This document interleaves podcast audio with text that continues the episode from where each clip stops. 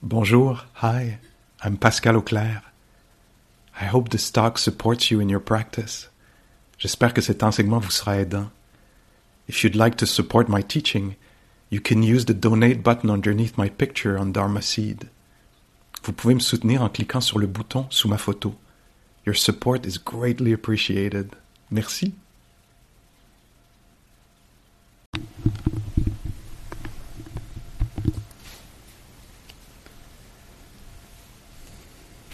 Ok, alors encore euh, ce matin, j'aimerais prendre euh, quelques minutes pour parler de la pratique. Peut-être une. euh, je sais pas ce que ça va donner, peut-être une vingtaine de minutes.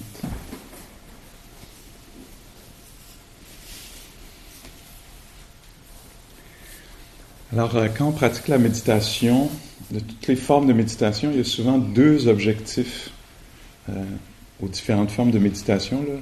Certaines pour un objectif, certaines pour un autre. Euh, les objectifs sont différents, mais peuvent aller ensemble aussi. Il y a une sorte de méditation qu'on pratique qui est pour développer la concentration, l'unification de l'esprit, pour faire de, de l'esprit un peu comme un laser qui, euh, qui focus hum, comme ça. Alors, c'est l'image que, j'utilise, c'est comme ça. Alors, euh, par exemple, si on avait un mantra qu'on répétait, alors ça, ça concentrerait l'attention. Toutes les, tous les facteurs mentaux seraient réunis sur un- la répétition d'un groupe de syllabes ou d'une phrase quelconque. Ou vers, euh, on pourrait mettre l'attention juste sur la respiration, euh, la narine, comme dans Anapanasati, l'attention à la respiration juste là. Ou dépendant de qui est notre prof, Goenkaji, ceux qui ont pratiqué avec lui diraient c'est ici. Si vous vous étiez retrouvé euh, avec Upandita, lui aurait dit c'est ici qu'il faut mettre l'attention. Mais de toute façon, il y aurait comme la concentration, ce serait peut-être un des objectifs de concentrer l'esprit. Quand on fait ça, peut-être la flamme d'une chandelle, c'est une autre euh, image qu'on peut avoir. Là. Alors quand on fait ça, ce qui, peut arriver avec le développement de la pratique, c'est qu'on devient absorbé. hein. Toute notre attention est absorbée par un, objet de méditation, quelque chose sur le- lequel on met l'attention. Euh, puis bon, avec nos esprits à nous réguliers, habituels, c'est un peu tout croche, ça part, ça revient, mais il faut que je reste, puis tout ça. Puis si on le faisait pendant quelques jours, qu'on faisait juste ça, il y a un moment, probablement, pour la plupart d'entre nous, où ce que il y aurait une unification de l'esprit, là, tout à coup, ça pognerait, on pourrait quasiment dire. Là. Et là, euh, à ce moment-là, l'esprit serait vraiment engagé, puis là, il y aurait un genre, peut-être si on était sur la narine, il y aurait un zoom-in, puis là, tout à coup, il y aurait, la narine deviendrait un peu immense, on, pourrait avoir, ça serait une des façons que ça se, peut-être manifesterait cette concentration-là. Et là-dedans, dans cette concentration-là, ce- dans ce mouvement-là, il y a un paquet de portes qui se ferment. Les portes vers les états mentaux difficiles se ferment momentanément. Alors, j'ai plus le désir d'autre chose, j'ai plus de rejet pour euh, de réactivité envers ce qui est là, j'ai plus de manque d'énergie, ah, ça me tente pas, pourquoi faut que je le fasse? Il n'y a plus de, trop d'énergie, oh my god, j'arrive pas à me concentrer, je suis trop énervé. À, à force d'appliquer l'attention, d'appliquer l'attention, à un moment donné, boum, boum, boum, les petites portes se ferment, puis là, je suis dans un état euh, protégé, l'état de la concentration, qui est un état momentané. Le temps de la concentration, les états mentaux difficiles sont disparus. C'est vraiment le fun. Et c'est momentané. Alors c'est important d'être au moins conscient de ça. Fait que je peux être high pendant un petit bout de temps. C'est très bon, c'est euh, euh, très impressionnant. Quand tu es dans cet état-là, tout à coup, tu te rends compte en fait que on se rend compte qu'on vit beaucoup dans les états mentaux difficiles, que souvent qu'on vit, même de façon euh, euh, menue, là, euh, on est souvent dans le moment d'après, quand je, on, on vit en essayant d'atteindre autre chose, là, d'être rendu à tel endroit, d'être. euh, puis là, quand ça, cette porte-là se ferme au désir de l'autre moment d'après, même si c'est subtil, là, tout à coup, on- c'est très impressionnant. Fait que s'il y a cette pratique-là, dans le but de développer la concentration, où il y a un état, peut-être que ça peut être l'extase, ça peut être le contentement, peut être euh, l'extase, puis tout ce qui est au milieu de ça, le calme. Puis là, quand cet état-là se défait, naturellement, il va se désagréger au bout de quelques minutes, quelques heures, ou parce que quelqu'un fait un bruit, ou quelque chose comme ça, quand ça tombe. Là, tout à coup, oups, on le sent souvent, on est tous comme ça, tout à coup, ah, tu as l'impression que quelqu'un a pété ta bulle, tu sais, ou que quelque chose, tu sais, ou ah, j'ai perdu, j'ai perdu. Alors, c'était momentané. Et ça a son utilité parce que c'est une, la concentration, c'est utile pour, euh, pour plusieurs raisons dans notre vie. On sait que c'est quelque chose de très utile. Alors là, je le définis comme ça, cette fois-ci. Ce que nous, on pratique, ça a un autre objectif. L'objectif de, de, notre pratique, pour nous, c'est le développement de la sagesse. Alors, c'est pas, on cherche pas euh, bliss, là, on cherche pas d'être, on cherche pas à être high puis à être euh, protégé.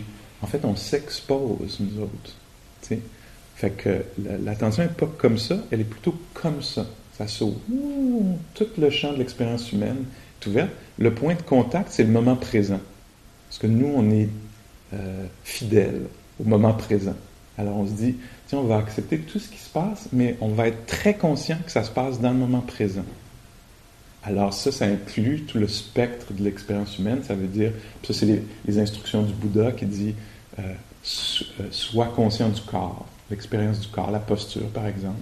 Pas dans le but de l'améliorer, dans le but, ça peut venir avec, là, mais c'est pas le but, c'est pas d'améliorer la posture, c'est d'être conscient, comme en ce moment, qu'on est assis. Ça, c'est quelque chose qui est qui nous amène dans le moment présent, la, posture, les activités du corps. Le Bouddha disait, quand tu tends le bras, sache que tu tends le bras. Alors ce matin, quand je dis on va entrer dans la pause, certains d'entre nous vont aller préparer le repas, d'autres vont être assis, d'autres vont faire des choses. Et on est une communauté de gens qui ont, qui ce week-end-là, on est dans ce laboratoire-là d'études ou d'exploration de la pleine conscience. Ça veut dire que quand je tends le bras pour aller chercher mon verre d'eau, si je suis dans cette pratique-là, je suis conscient, je suis conscient du poids, de la fraîcheur de la céramique. Je suis pas obligé de tout pogner, mais je, suis, là, là, ici, dans le moment présent.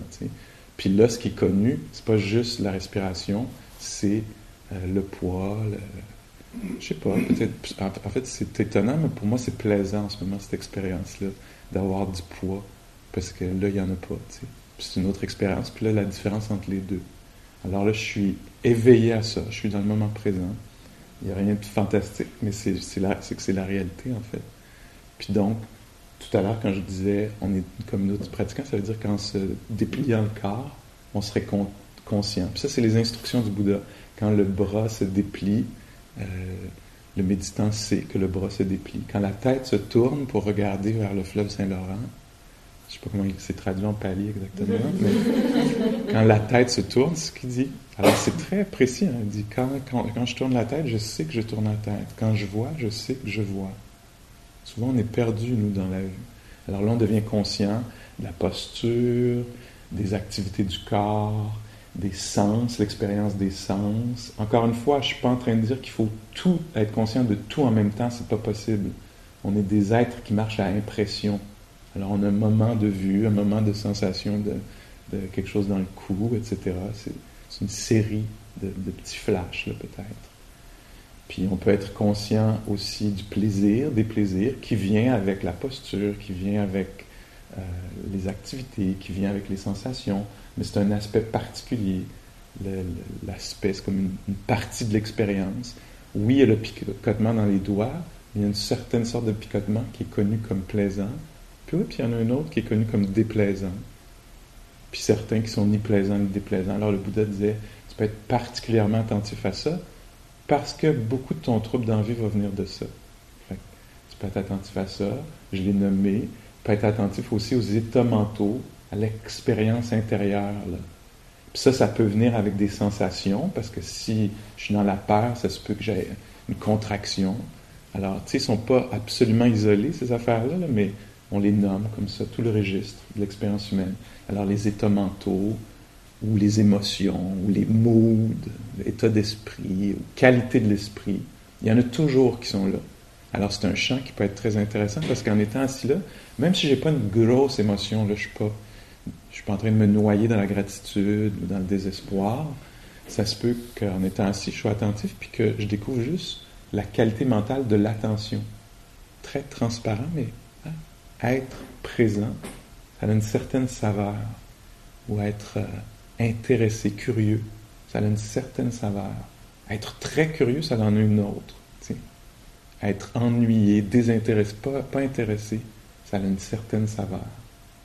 Alors, quand je suis assis, encore une fois, je, peux choisir ce qui m'intéresse, ce qui se présente. Euh, des fois, c'est le plaisir qui devient l'avant-plan ou le déplaisir. Des fois, c'est le picotement. Des fois, c'est le calme qu'on goûte. Alors, c'est ouvert comme ça. Ça ouvre encore un petit peu plus. Qu'est-ce qui reste? Ben, il y a beaucoup de choses que là, dans une retraite d'une fin de semaine, c'est comme c'est de plus en plus subtil ce à quoi on, s'intéresse. Mais il y a la conscience elle-même. Peut-être que j'ai nommé comme étant l'attention. Mais la conscience, c'est-à-dire pas les sensations, vous allez voir là, dans le plus subtil, pas les sensations de picotement eux-mêmes, mais la connaissance. Alors ça, c'est plus transparent, c'est ce qui révèle le picotement, comme l'intelligence, on pourrait dire, ce facteur-là de la conscience. Des fois, on dort, puis on, on, rêve pas, on n'est pas conscient, il n'y a pas le facteur de la conscience, c'est pas, il n'y a pas d'événements qui sont révélés là. Les sons, les, affaires qui se passent sont pas, sont pas révélés. Puis là, moment donné, oups, c'est le son il y a un bruit qui ressort, ou la lumière à travers les paupières, ou il y a, de la conscience. On peut s'intéresser à ça. On peut s'intéresser aussi, peut-être ça aurait venu avant dans la, subtilité, puis c'est ce dont je veux parler un petit peu ce matin, c'est les pensées. Alors ça fait partie du domaine de ce que le Bouddha disait ça, on peut très bien être conscient du passage des pensées. Quand il y a des pensées, souvent, nous, les êtres humains, on tend à comme entrer dans l'univers des pensées, puis être en fusion, identifier, euh, se perdre dedans. vous allez trouver pour vous lequel serait le peut-être le mot qui décrirait bien ça, ou peut-être qu'il y a plusieurs expériences différentes, mais souvent, on est sous l'emprise, dans la transe des pensées. Est-ce que vous voyez un peu ce que je veux dire? Qu'on s'en rend compte après. Que pendant qu'on est dedans, on ne sait pas, on n'est pas ici, là, on n'est pas dans le moment présent, dans le sens où on ne sait pas qu'il y a une production de pensée on est rendu chez nous en train de, je sais pas trop quoi, faire le grand ménage. Je sais pas, mettons, tu t'ennuies vraiment. Je vais, dire, je vais rentrer chez nous, je vais refaire les tiroirs de la cuisine. Ça fait longtemps, etc. Fait que là, tu es, chez vous, tu es en train de refaire les tiroirs de la cuisine. puis là, d'un coup, oups, Ou quand quelqu'un décrivait hier, comme à un moment donné, les facteurs calmants sont très forts, puis les facteurs d'éveil ou énergisants sont pas très forts. Fait que là, je suis comme, je suis assis, là, d'un coup, ah, ah, j'étais en train de parler avec un canard. Comment ça, tu sais, j'ai pas, j'ai pas, j'étais pas, j'étais pas présent. Je savais pas qu'il y avait une, qu'il y avait qu'il y avait une vision d'un canard, un échange avec un canard. J'étais, j'étais euh, dans l'histoire, j'étais euh, absorbé de, cette façon-là. Alors nous, on essaye de s'éveiller à la production des pensées. Comment on fait ça? De toutes sortes de façons. On essaie de voir, comme peut-être on va le faire ce matin, de voir si on peut attraper les pensées, les voir dès leur naissance. On se dit, tiens, on va s'asseoir, puis on va prêter attention pour voir si on peut voir la pensée qui apparaît. puis là, on va peut-être découvrir que c'est une image, ou que c'est une parole dite, ou une parole entendue, ou une parole dite entendue, c'est pas très clair. Euh, alors, on va s'intéresser au processus plutôt qu'au contenu. Alors, c'est notre façon un peu de, découvrir ça. Quand je dis que tout ce qu'on fait là, c'est pour développer la sagesse, une des choses qui est très libératrice chez un être humain, c'est de se rendre compte qu'une pensée n'est qu'une pensée. Puis ça, c'est très dur pour un être humain de faire ça, je pense. Puis en même temps, c'est très facile quand on. C'est aussi. C'est à la fois dur et difficile. Mais un petit exercice que Anushka euh, euh, Fernando Poulet, avec qui j'enseigne régulièrement, faisait il y a quelques semaines euh, au Massachusetts, où on enseignait ensemble, a dit, donc l'exercice, j'ai trouvé que l'exercice était extrêmement, ça marchait très bien pour moi en tout cas, je ne sais pas si ça va marcher pour vous, essayons-le. Alors elle disait, pensez à vos souliers qui sont peut-être là dans l'entrée. Pensez à vos souliers, vous allez peut-être les voir, plusieurs d'entre nous allons les voir, ou on va savoir si ce sont lesquels, tout ça. Oui? OK. Quand vous. Ça, ces souliers-là, ce ne sont pas vos souliers. Parce que c'est une pensée. Les souliers, c'est autre chose, une autre expérience. Ça, c'est une pensée. Ben moi, quand je faisais cette expérience-là, j'étais non, non, non, c'est mes souliers. Non seulement c'est la même affaire, souliers, souliers, pour moi, c'est la même affaire. C'est pas. C'était comme. Ça me faisait rire parce que je, connais cette affaire-là aussi, mais j'étais comme, ouais, mais intuitivement, je suis comme, non, non, non, c'est souliers, c'est les mêmes souliers. Je sais que c'est exactement les mêmes souliers, je sais même où ils sont tachés, C'est les mêmes souliers. Tu là, disait, est-ce que vous êtes capable d'être, avoir assez de clarté assez de netteté, assez de, sagesse pour savoir que un est une production de l'esprit, puis l'autre, qui sont peut-être encore là, ou que ça sera une rencontre tactile ou visuelle, c'est un, ça va être une autre expérience. Puis dans ma tête, c'est continuer à faire, non seulement c'est la même chose pour moi, mais en plus, c'est mes souliers. Là-bas, c'est mes souliers, puis ceux que je vois là, c'est aussi mes souliers. Comme il y je chantais en moi un sentiment de que j'étais propriétaire, j'étais propriétaire de... Puis je me disais, waouh, je suis vraiment dans le champ, tu sais. Je suis pas capable de voir qu'une production... J'étais capable un peu, mais avec quelque chose quand même qui était... Qui était Imagine ça, c'est une paire de souliers. C'est pour ça qu'il y a un grand maître birman, euh, euh, indien, je pense, euh, Munindraji disait, je crois que c'est lui, il disait souvent, les pensées au sujet de ta mère ne sont pas ta mère c'est autre chose. Ça, c'est très libérateur de se rendre compte de ça. De la même façon, quand on pense au futur ou au, au passé, nous, on entre dedans, dans le futur, tu sais. Puis on est assis, puis « Ah, je sais ce qui va se passer pendant tous les mois d'hiver, ça va être de même, tu sais. Puis là, on est dedans. On est dedans, on n'est pas, on n'est pas éveillé au fait qu'en fait, il y a des pensées qui sont produites. Si on l'était, ce serait extrêmement libérateur parce que éphémère, extrêmement léger, mais nous, on donne un poids incroyable à ça. Alors on va projeter le futur, on va le, vivre, tu sais. On va le, ça va être très, très, très prenant. Puis là, ici, c'est un, genre de désintoxication. Euh, le mot me vient en anglais, c'est sobering. C'est ça, c'est enlever l'intoxication, qu'on a la fascination, comme on est, on s'amourache, on s'attache, on, saisit les pensées comme étant des réalités. Alors qu'en devenant de plus en plus conscient, on voit que, ah, il y a la production d'images en ce moment. Il y a une image mentale qui est produite, ça vient avec une charge. Hein, parce que c'est tridimensionnel, c'est pas juste une image, c'est que je suis dedans, puis en plus ça m'oppresse, ou ça me fait pousser comme ça, ou ça me, puis donc, ici, on essaye d'être de plus en plus éveillé au fait que ça pense, que ça produit, que ça génère, que ça débarque. Euh, puis que plusieurs des pensées, en fait, débarquent de façon conditionnelle, de, associative ou conditionnelle. donc, on ne s'intéresse pas tellement au contenu, on ne veut pas être euh, entré dans l'histoire, mais juste voir la production elle-même. Est-ce que vous me suivez? Alors, juste une petite histoire, là, il y a quelques semaines, encore une fois, euh, c'est la faute à Charles, genou. Alors, la situation était la suivante. Il s'était passé quelque chose, à un moment donné, pendant la, journée, qui avait été un peu. Euh, qui, moi, m'avait perturbé un peu, puis je ne savais pas ce que les. Cas typique, tu sais pas ce que l'autre personne a voulu dire, puis j'ai répondu, mais je suis pas sûr que c'était la bonne réponse. C'est la façon appropriée de, de répondre à ce qui se passait j'étais assez avec la confusion, peut-être la frustration, euh, un peu blessé. Et c'était l'heure de l'enseignement de, Charles. donc, j'étais assis là sur le côté. Puis là, je me disais, euh, ouais, en fait, je pensais pas à cette histoire-là. Charles a dit quelque chose, puis là, comment la pensée est associative, euh, je me suis retrouvé dans cette situation-là de plus tôt dans la journée, avec la charge de genre, voyons, comment ça, cette personne-là a dit ça? Qu'est-ce qu'elle voulait dire? Pourquoi elle me dit ça à moi? Pourquoi à ce moment-là? C'est donc bien bizarre. Puis moi, je sais pas pourquoi j'ai répondu ça. C'est ça que j'ai répondu. Vous connaissez le, genre.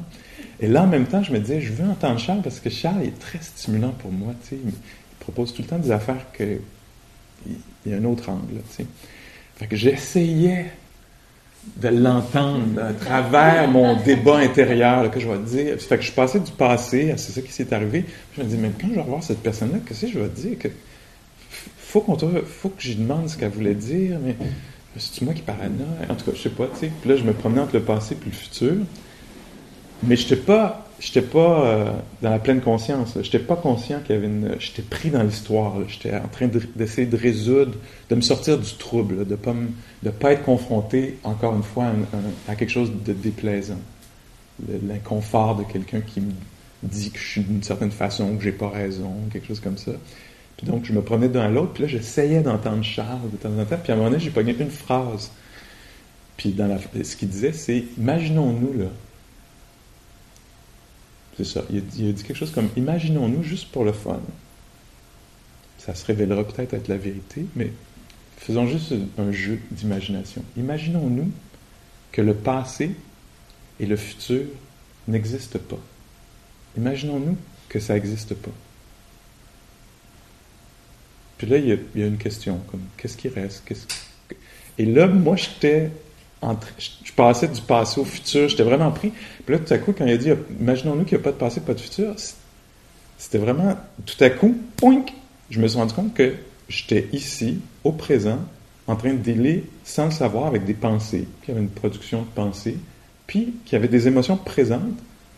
Puis moi, j'étais en train de les de projeter, d'anticiper, de... Puis là, tout à coup, je suis comme atterri sur mon siège. J'étais comme, Pascal, tu es ici, t'es misérable. On s'occupe de ça. Sais, c'est pas bien.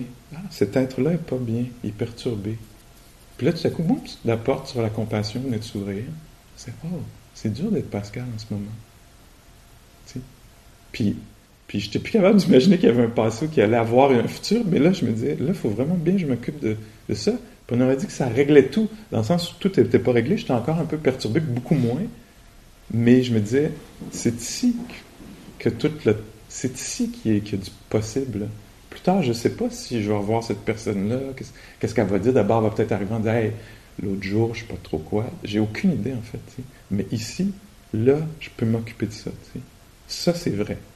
Qu'il y a une obsession dans l'esprit, que l'esprit est troublé. Je peux m'occuper de ça. Puis là, c'était libérateur pour moi d'être juste là, comme ça. Puis depuis ce temps-là, ça fait quelques semaines, c'est comme ça avait mis une petite twist dans mon esprit, puis à chaque fois que je m'en vais vers le passé ou le futur, ça me fait un peu sourire, tu sais, c'est comme sweet, mais tu m'auras pas. si j'y pense, je vais au moins savoir que je suis en train de produire de l'anticipatif, que je projette quelque chose qui que je suis en train de, c'est une façon immédiate de, de gérer quelque chose. Je ne peux pas être dupe que c'est ça le futur. Je peux pas être, euh, il est inconnu, il est inexistant. Ça, c'est très en lien avec le, Bouddha qui disait le passé, dans un des fameux discours là, ou enseignements, il disait le passé n'existe pas, il est passé, il est inexistant, il, est comme aussi loin que le Big Bang, il n'est pas, pas palpable. Le futur, inexistant. Occupe-toi du présent. C'est là où ça se passe. Puis je sais pas comment c'est pour vous, mais souvent, on passe énormément de temps fasciné là-bas, là-bas dans le passé ou là-bas dans le futur, même si c'est le futur euh, très immédiat. on vit beaucoup comme ça. Je vais faire ça pour que ce soit fait.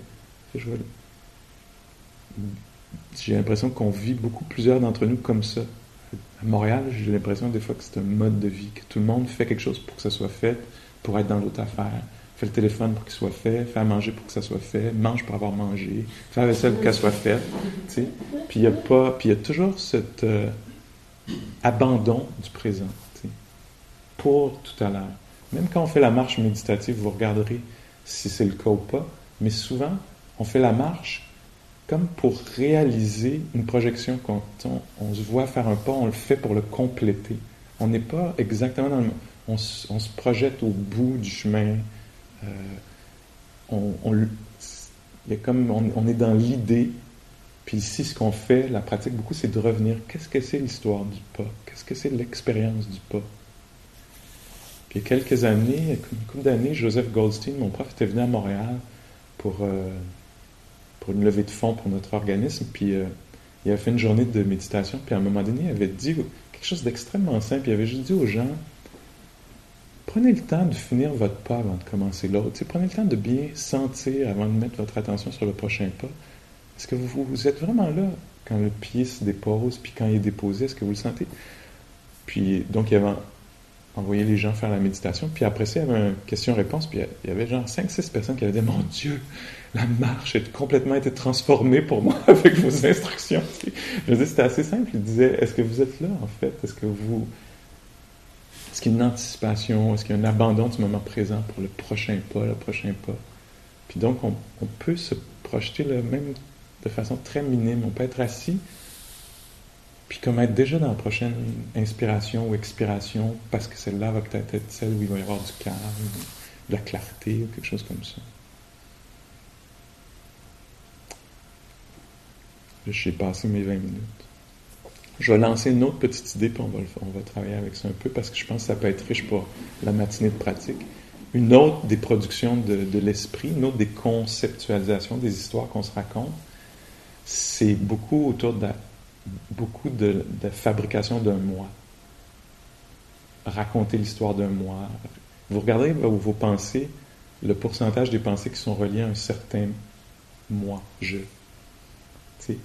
Alors ça, puis là, on va, je vais en parler un peu plus cet après-midi, mais c'est intéressant d'observer ça, comment le, je est une, est une construction, euh, pas permanente, certainement pas, mais régulière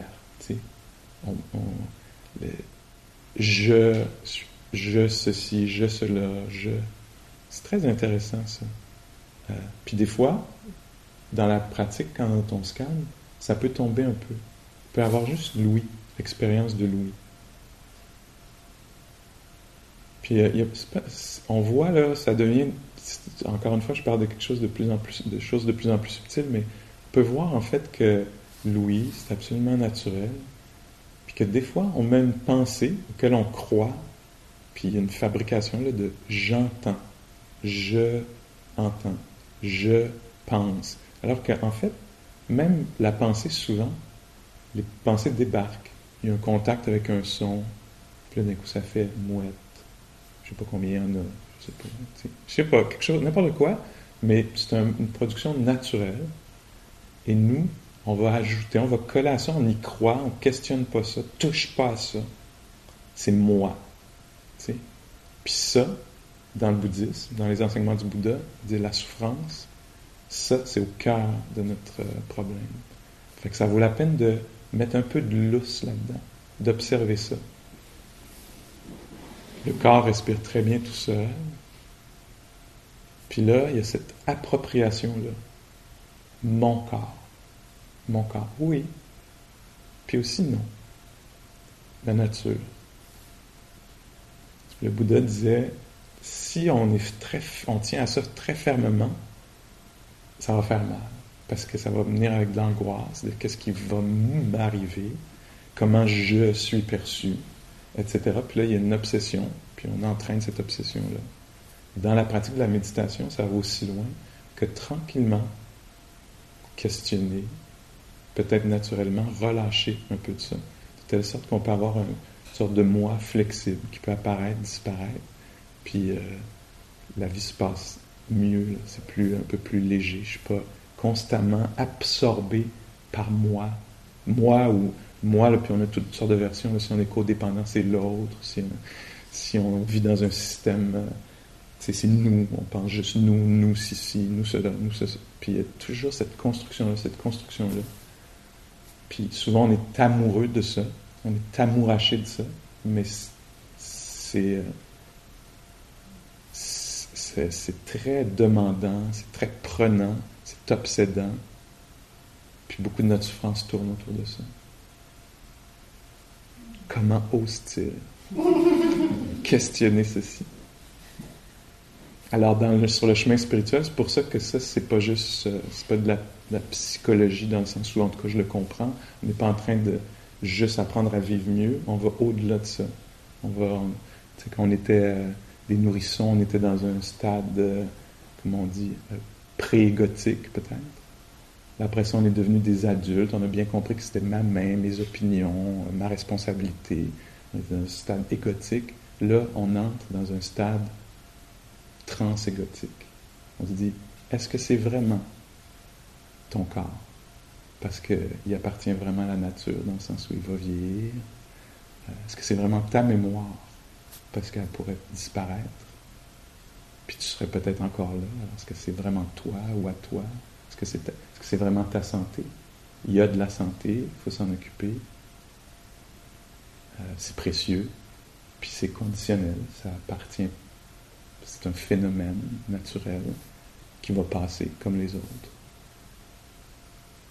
Alors essayez un peu n'importe quel aspect de votre vie, puis c'est un, il y a une autre façon de le percevoir comme ah, c'est vrai que c'est pas exactement à moi. J'ai cru que c'était à moi, j'ai peur de le perdre, j'ai investi beaucoup, mais c'est pas mon char, c'est pas mon enfant, c'est pas ma mémoire absolument, parce que il n'y a rien d'après les enseignements bouddhistes qui peut être absolument approprié. Absolument, relativement, conventionnellement, de toutes sortes de façons, oui, mais absolument, non. Wow!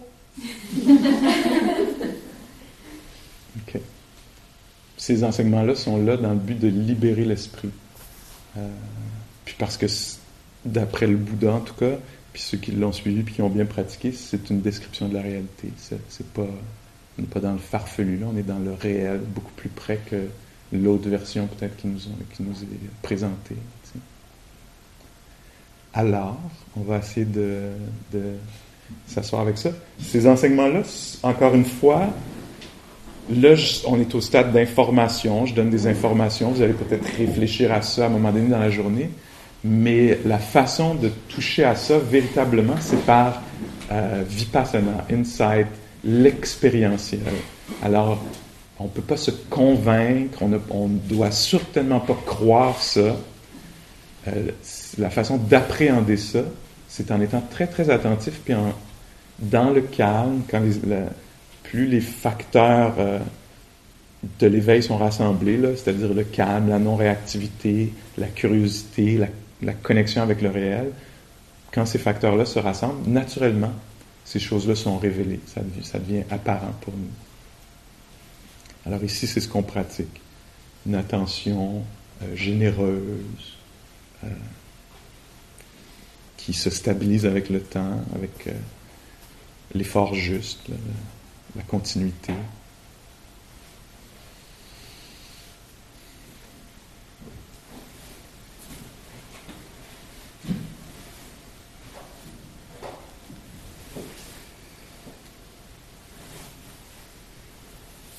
Il y a un moine de la forêt thaïlandaise qui est très réputé à Jansha, il disait, si vous pensez à ça, le cerveau va vous craquer.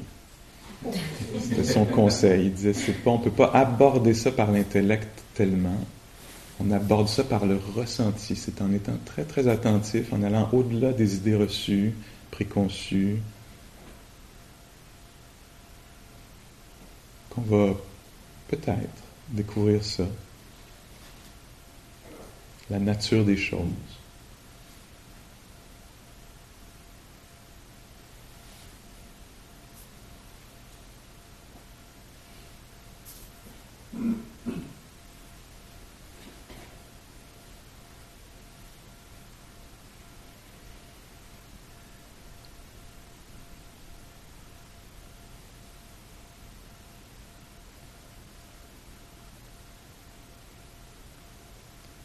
Encore une fois, moi je ne veux pas que vous vous sentiez pogné dans la posture, mais qu'on ait la possibilité de choisir euh, le calme du corps, euh, une relative immobilité.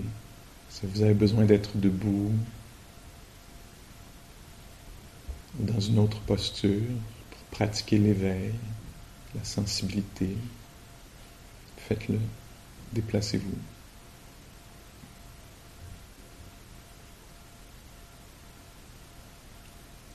Peut faire ça les yeux fermés, mais on peut aussi faire ça les yeux ouverts. Parfois les yeux ouverts, ça amène un peu d'énergie.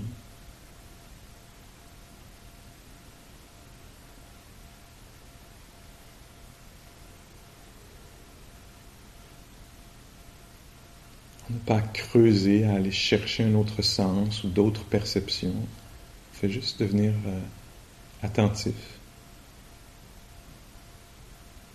À ce qui est comment les choses apparaissent.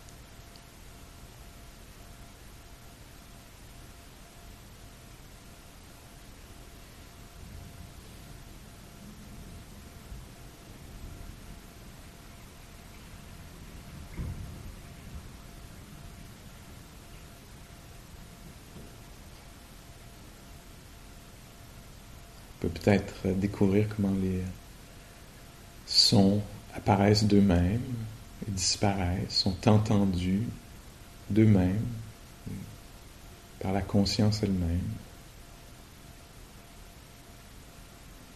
Un phénomène absolument naturel. De la même façon, les sensations apparaissent dans le champ de la conscience librement, se transforment, s'éteignent ou s'amplifient naturellement.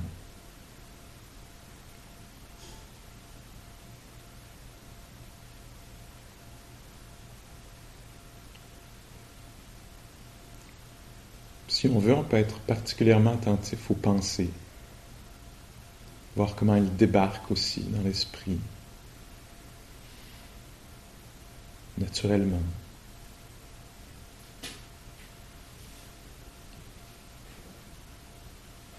En réponse à un son, une sensation,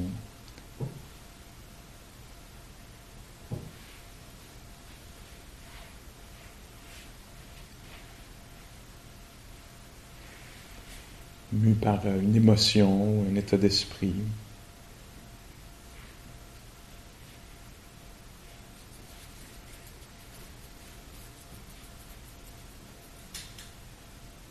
Simplement de façon habituelle, l'habitude de commenter, narrer.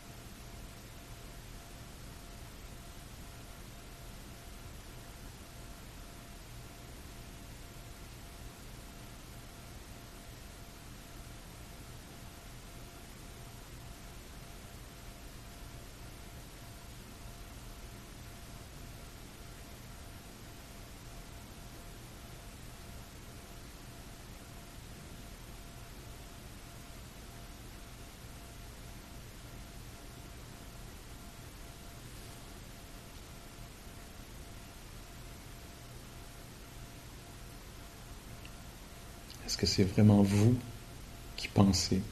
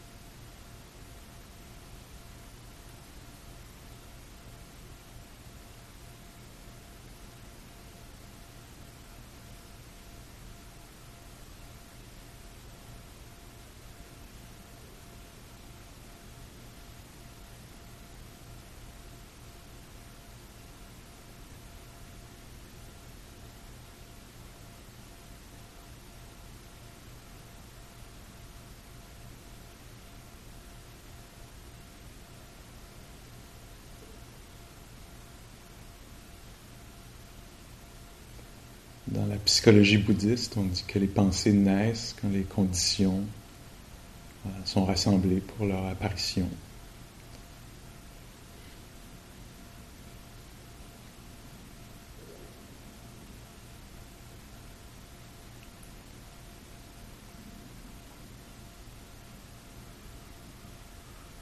Donc elles ne sont pas si personnelles que ça, mais plutôt conditionnelles.